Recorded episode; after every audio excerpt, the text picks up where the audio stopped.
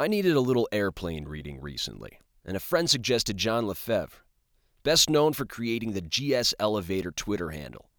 The account infamously satirized banking culture and accumulated enough press coverage that both Goldman and Citi launched investigations to identify the source of the leaks.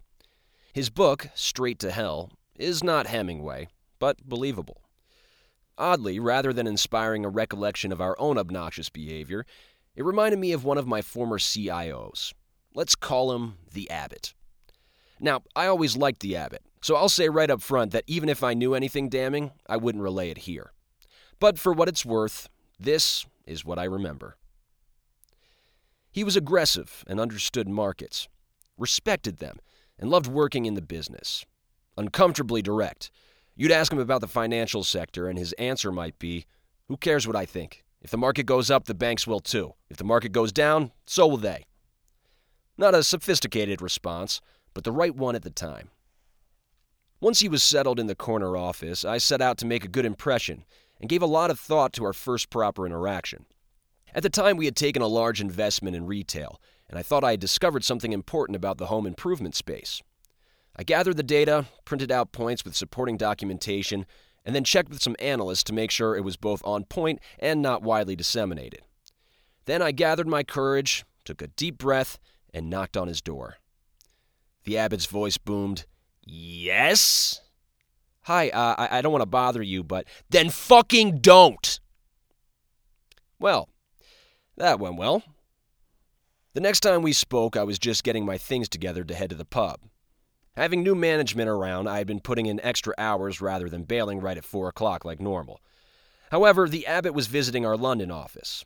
It's after 9 o'clock there, so it should be safe to make an exit. I'm walking out when the trading line rings. Our overnight guy is literally jerking off somewhere. So I pick it up, and the abbot is already yelling. Hey, I'm in London and I heard about the Ruski wheat fires. Um, what? The Russian wheat fires. Wheat fires? God damn it. Get an analyst and find out what the trade is. Now, we had portfolio managers for almost every area of the economy, each known as a pod. I walk over to the commodity space to speak with one of the analysts there. Let's call him Luke. Luke explains there's a lot of wheat in the world, no one cares about fires in Russia. Instead, Abbot should just buy cotton, because an enormous amount of agriculture is traditionally picked by slaves. Modern day slavery is almost exclusively in China, and the communists there are shipping their Muslim serfs, known as Uyghurs, to a new area. This forced migration is a problem, since the Uyghurs do all the cotton farming. He also points out that anything with communists generally turns poisonous for everyone involved. The play is to buy cotton, not wheat. Got it, I say. Armed with a new sophistication in commodities, I run back to the desk to call the abbot. He picks up on the second ring. Yes? Hey, uh, so I have your answer. Uh, we need to buy cotton. Wow, you really need to be here. You mean a transfer to the London office? That's an incredible offer. I was No, no, no, no. I mean at this bar. Art just punched someone in the face. It was awesome. And then he whooped and threw the phone at someone. I'm going to leave the clergy stories there. But thinking about him begs the question what makes someone want to work for a person like that? Stockholm Syndrome? Uh, what on earth could be the attraction? Well, partly it's because how easily offended you get is directly proportional to how stupid you are. I'm not stupid, so I wasn't upset when he would speak to me in that manner. Mostly I'd hang up and we'd all just laugh. Secondly, the presumption of friendliness is generally found only amongst people raised in the company of manners. I wasn't brought up like a piece of china that would break at loud noises. Thirdly, you don't stop doing something because it's hard. You stay because it's hard. Most good things in life are harder than you want, but easier than you think. However, there is a final leg to this stool. Bear with me because we're going down a bit of a rabbit hole. There's a term called sonder the dawning realization that everyone around you has their own life, friends, backstory, and future. All of them are just as vivid and complex and remarkable and difficult as your own. All of these lives swirl invisibly around you, like an anthill deep underground, with elaborate passageways to billions of other souls that you'll never know existed, in which you appear only once, as an extra, sipping coffee in the background, as a blur of traffic passing on the highway, as a lighted window in the distance at dusk. I think about that from time to time, and it always feels like a bigger concept than I can grasp. Everyone protesting some perceived microaggression or flying a Trump flag. The homeless guy laughing on the corner, or the frowning Upper East Side matron. Each of them have their own story, too. It's a pretty earth shattering concept. Thinking about it should help raise our awareness about the lives of other people. You are not the only one living with the weight of the world on your shoulders. All people's lives are unique, strange, chaotic, and complicated, just like yours. You're not alone. Reminding ourselves that a complex life story lies behind the faces of everyone we meet can help us connect with people in a more positive way. Or not. You see, too much empathy is a problem too. Ask yourself are people today more or less offensive than they were 20 years ago? Much less, right? And yet, this less offensive generation appears way more likely to tell on each other over minor issues, to the highest authority they can find. They play informant like a sport. Now, there's a lot that perplexes me when it comes to other generations, but I still believe they should go out into the world and make mistakes. They should be offensive. They should challenge institutional wisdom. They should get into fights. That doesn't mean being offensive or getting into fights are necessarily good, but for me, that was part of growing up. You did bad things, you made mistakes, you learned and grew. By contrast, some amongst us have been emotionally and developmentally stunted by two decades of helicopter parenting. They've been taught to wind up every issue into the worst possible outcome. A sexist joke is almost immediately related to rape, and by not calling it out, you're enabling sexual assault. Cultural jokes are immediately related to the Klan, and by not calling out said joke, you're enabling racism.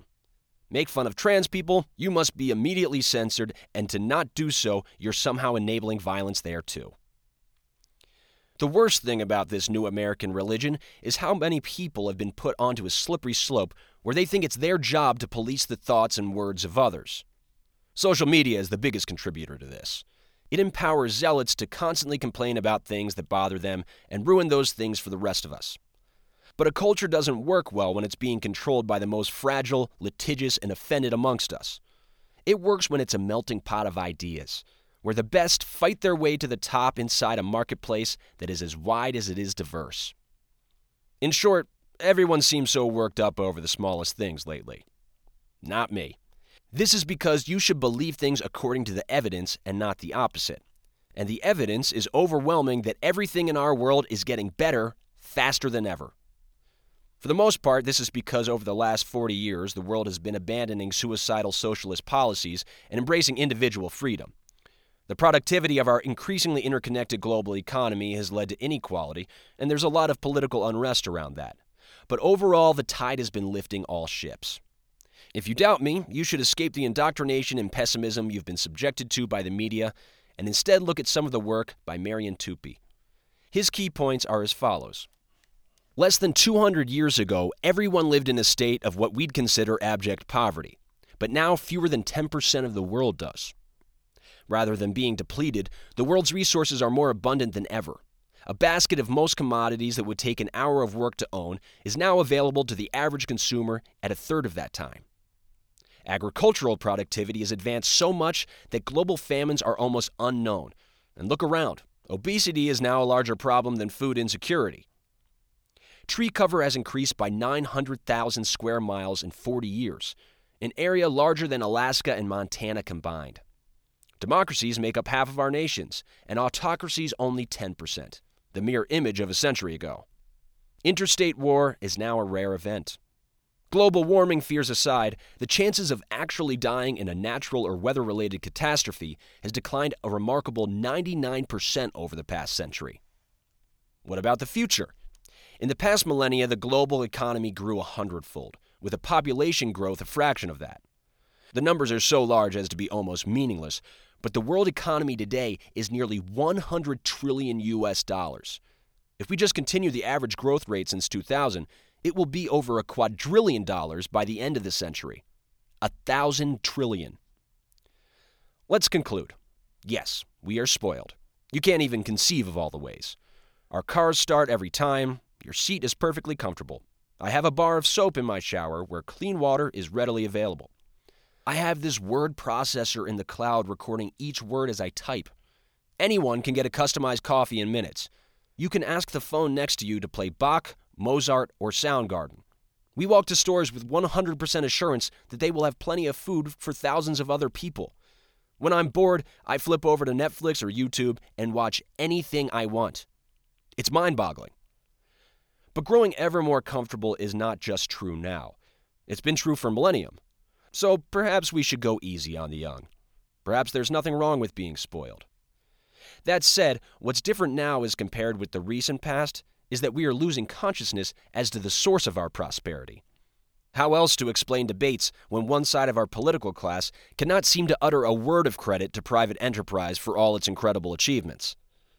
What's inexcusable is the ignorance that drives us to take it all for granted, and that we often fail to appreciate capitalism as the source of all the greatness in our lives.